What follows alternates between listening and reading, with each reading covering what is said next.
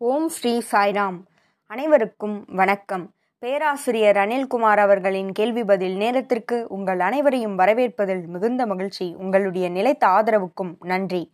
ஒவ்வொரு வாரமும் பக்தர்கள் பலர் தங்கள் மனதில் எழுந்த கேள்விகளை கேட்கின்றனர். அதற்கான பதிலாக சாய் இலக்கியத்தை ஆதாரமாக கொண்டு பதில்கள் கொடுக்கப்பட்டு வருகிறது. அந்த வகையில் இந்த வாரம் நாம் பார்க்க இருப்பது நூற்றி இருபத்தி இரண்டாவது கேள்வி. இந்த பக்தருடைய கேள்வி என்னவெனில் ஆசிரமத்தில் வந்து தங்கிய பிறகு அரைமனதாக மீண்டும் செல்ல வேண்டும் என்று ஒருவர் ஏன் நினைக்கின்றனர்? ஏன் அவர்களால் அங்கு தங்க இயலவில்லை? முழு மனதாக ஏன் அவர்களால் அங்கு இருக்க முடியவில்லை? என்பதே இந்த பக்தருடைய கேள்வியாகும். சுவாமி இதை பற்றி என்ன கூறியிருக்கிறார் என்று பார்ப்போம்.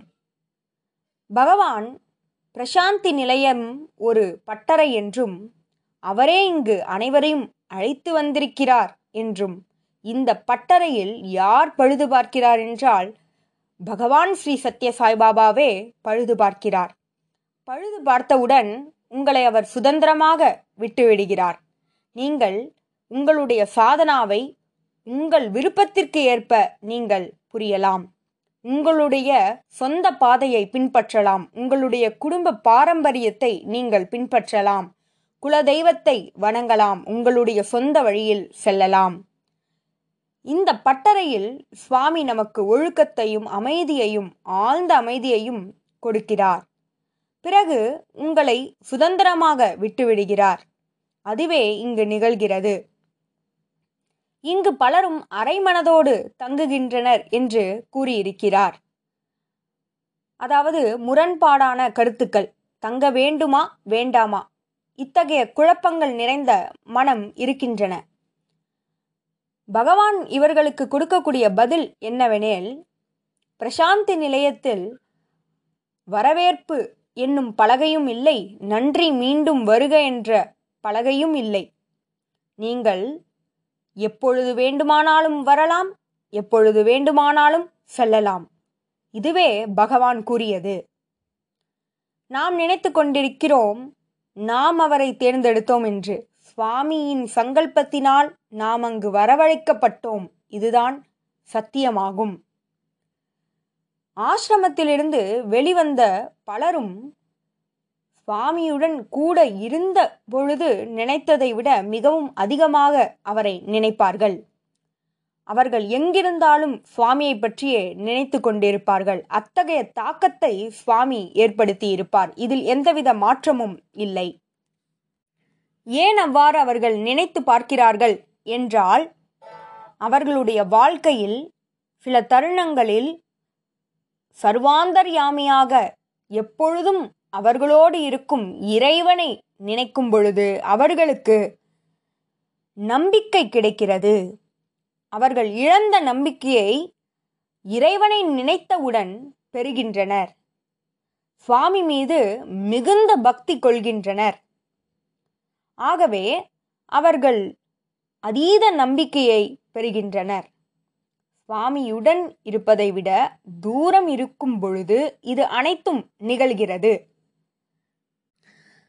சுவாமியுடன் இருக்கும் பொழுது யாரேனும் முகத்தை சோகமாக வைத்திருந்தால் சுவாமி அவ்வழியே செல்ல விரும்ப மாட்டார் அவர்களை விளக்கண்ணை முகம் என்று அழைப்பார்.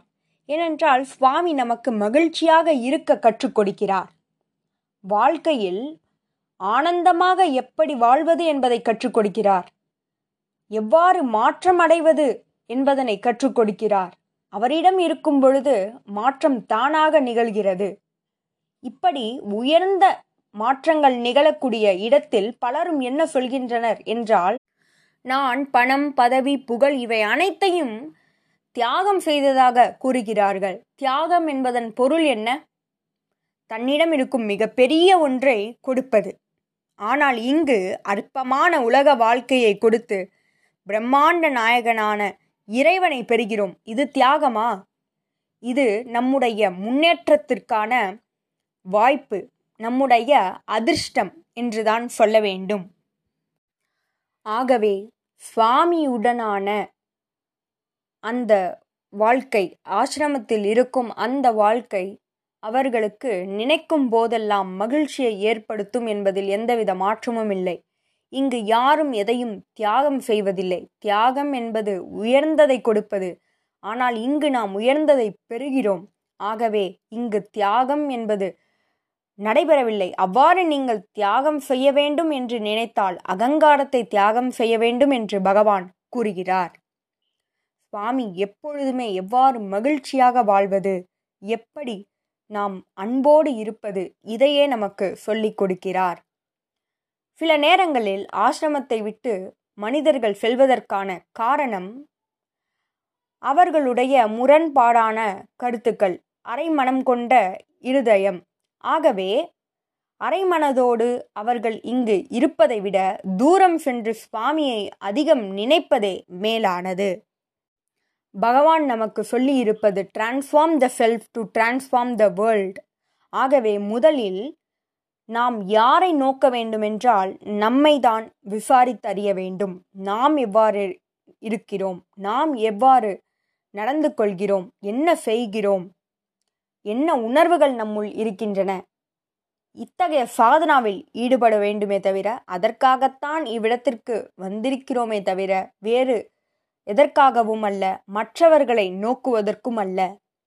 இவ்வாறு நம்மை நோக்கி இந்த சாதனாவை திருப்பும் பொழுது நம்மை நோக்கி நாம் விசாரித்தறியும் பொழுது உயர்நிலை மாற்றம் நிச்சயம் அடைவோம்.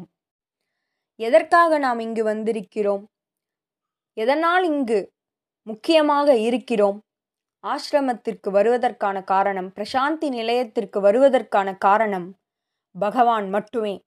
அதை மட்டுமே நம் கருத்தில் கொள்ள வேண்டும். ஒருமுக கவனம் அதில் மட்டுமே இருக்க வேண்டும்.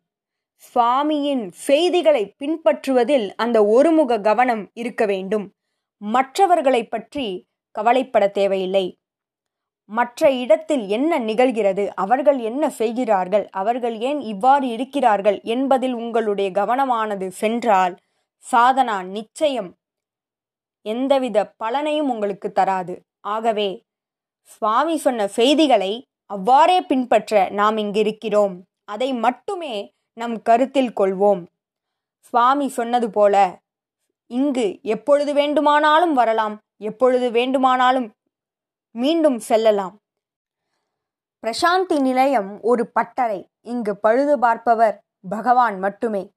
இங்கு வருவோம் ஆனந்தத்தை பெறுவோம் உயர்நிலை மாற்றம் அடைவோம். ஆகவே இந்த பக்தருடைய கேள்விக்கான பதில் இதுவே. இது ஒரு பட்டறை. இங்கு நீங்கள் வந்து பழுது பார்த்துவிட்டு மீண்டும் செல்லலாம். நன்றி. இதுபோல பல கேள்விகளோடு உங்களை அடுத்த வாரம் சந்திக்கிறேன். ஜெய் சாய்ராம்.